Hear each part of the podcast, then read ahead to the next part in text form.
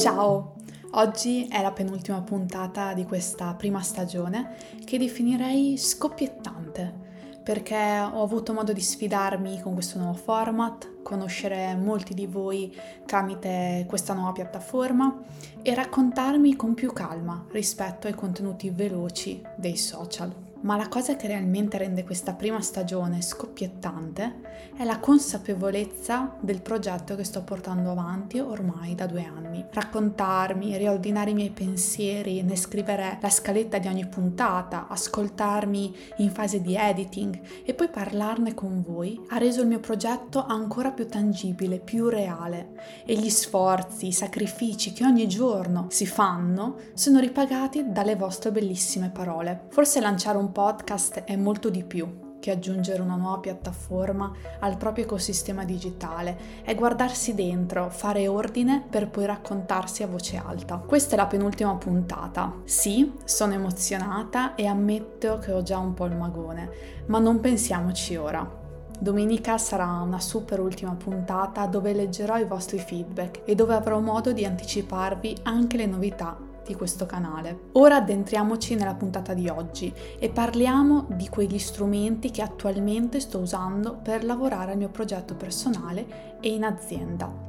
Vi riporterò l'elenco che compone la cassetta dei miei attrezzi come professionista nel digitale. Fatemi sapere quali di questi utilizzate già o quali di questi vi piacerebbe approfondire. Vi aspetto via mail o in DM su Instagram o LinkedIn. Sul mio profilo Instagram qualche mese fa ho dato vita ad una nuova rubrica, AI consapevole, per condividere con tutti voi perché è così importante conoscere l'intelligenza artificiale e tutte le sue sfaccettature. È importante conoscere le potenzialità dell'intelligenza artificiale perché essa sta diventando sempre più presente nella nostra vita quotidiana e nelle aziende e può avere un impatto significativo sul modo in cui viviamo, lavoriamo e interagiamo gli uni con gli altri. Conoscerne le potenzialità ci permette di capire i suoi limiti e di utilizzarli in modo responsabile, al fine di massimizzarne i benefici e minimizzarne i rischi. Inoltre, Conoscerne le potenzialità ci permette di sviluppare nuove soluzioni tecnologiche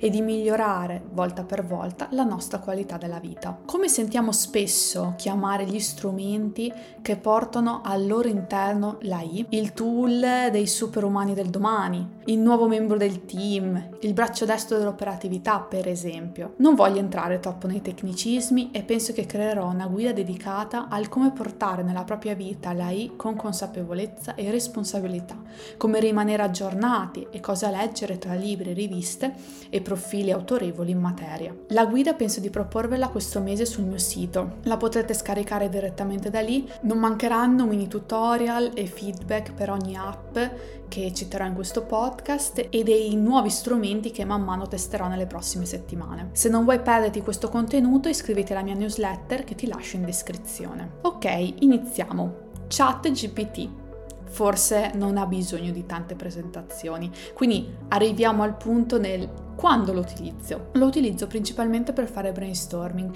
in quanto partendo a parlare ad alto livello di un argomento, poi approfondisco man mano facendo domande più specifiche.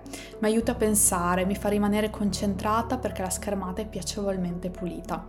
Poi sì, approfondisco nel dettaglio le varie cose con video, articoli di blog specializzati, ma in linea generale mi piace molto capire quanto si riesca a spaziare e a far prendere il volo alla propria creatività, ponendo semplici domande incrementali, ma possiamo anche usarlo per cose più specifiche, pratiche, che in quel momento di zero idee fanno sempre comodo. Per esempio, mi fornisci 5 call to action per un mio post?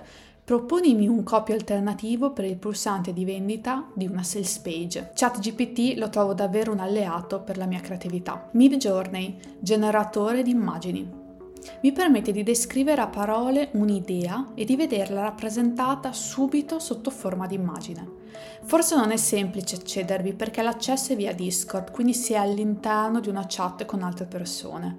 Mi sono però divertita a testarlo e sono riuscita a portare su carta quello che avevo in mente e mi sono fatta anche un po' trasportare dalla novità e farmi piacevolmente sorprendere. L'ho usato per fare brainstorming visivo per il nuovo progetto che scalpita dentro di me da qualche settimana. AIDA, l'intelligenza artificiale sotto la creazione guidata di un sito web. L'applicazione che la utilizza è bookmark.com. Si parte dal target, dal topic, dall'obiettivo, dallo stile, dalla struttura del sito e dalle immagini.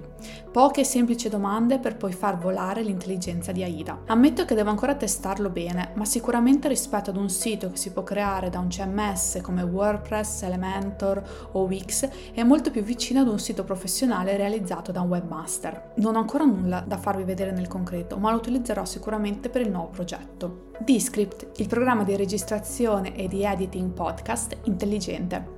Inserisci lo script, registri, sostituisci le parole sbagliate con quelle giuste e in automatico genererà la tua voce. Devo ancora testare tutte le sue potenzialità, ma credo che a breve lo utilizzerò al posto del buon vecchio e gratis Audacity. Sì, Descript ha a disposizione un'ora gratis, che non è poco in realtà se come me lavori su short audio o video. Tom.app Crea le tue presentazioni con l'arte dello storytelling. Anche qui basta descrivere l'argomento principale e lo scopo della presentazione e l'intelligenza artificiale inizierà a riportare in tutte le slide titolo, corpo, immagini. Le immagini non sono tanto belle, lo ammetto. Il punto forte? Tom racconta tutto tramite la tecnica dello storytelling, quindi il testo generato ha un perfetto inizio e fine. Use Motion, la tua agente intelligente. Sostituisci Asana, ClickUp, Calendly, Google Calendar, Checklist, davvero non avrai più neanche bisogno di creare un Gantt, è davvero l'alleato perfetto per la tua pianificazione e organizzazione. Puoi andare a definire il tuo orario lavorativo ma anche tutte quelle attività ricorrenti nella tua settimana, la tua routine per esempio. Ma la vera potenzialità che sto notando è che impara rispetto a quello che diventano le tue abitudini, le tue pianificazioni giorno dopo giorno, aiutandoti con le giuste priorità e deadline che ti permetteranno di raggiungere il tuo macro obiettivo che è suddiviso in sottotask. Se vede per esempio che ogni mattina ti alleni, cercherà di proporti gli altri appuntamenti in altri slot della giornata. Se rimandi sempre un appuntamento, cercherà di proportelo in modo intelligente così da darti modo di farlo. Ha molte potenzialità interessanti per chi lavora in team o con diversi clienti. Forse per chi lavora da solo e senza contatti è un overhead di utilizzo dello strumento rispetto per esempio a un Trello o banalmente il mix mix, checklist e calendar, ma non nascondo che approfondirò meglio questo strumento e ringrazio Lisa Furiglio per avermene parlato. Dopo questa carrellata la vera domanda da porsi è: questi strumenti saranno il futuro? Per me sì, sono strumenti che ti supportano in tutte quelle attività che da solo risulterebbero più difficili e lunghe. In un team cross funzionale forse tutto questo non serve,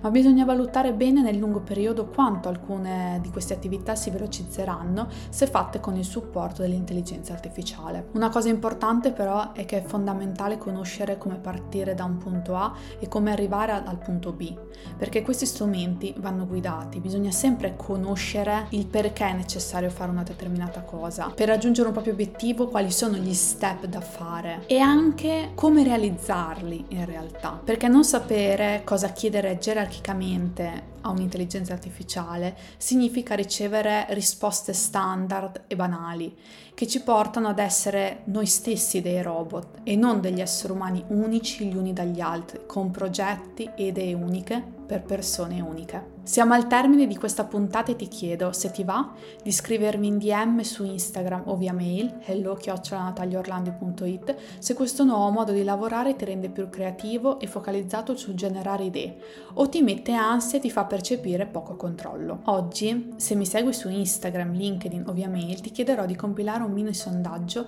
per dirmi come hai trovato questa prima edizione del podcast. Domenica leggerò alcuni dei vostri feedback live, non vedo l'ora. E la citazione che incomincia questa nona puntata direi che sia l'intelligenza artificiale non ti sostituirà, una persona che la utilizza forse sì. Ti ringrazio tantissimo per aver passato il tuo tempo con me. Se non mi conosci ancora, ti aspetto sul mio profilo Instagram e LinkedIn. Ti lascio i miei riferimenti in descrizione e ci sentiamo domenica ore 14 per l'ultima puntata di questa prima stagione. Ciao!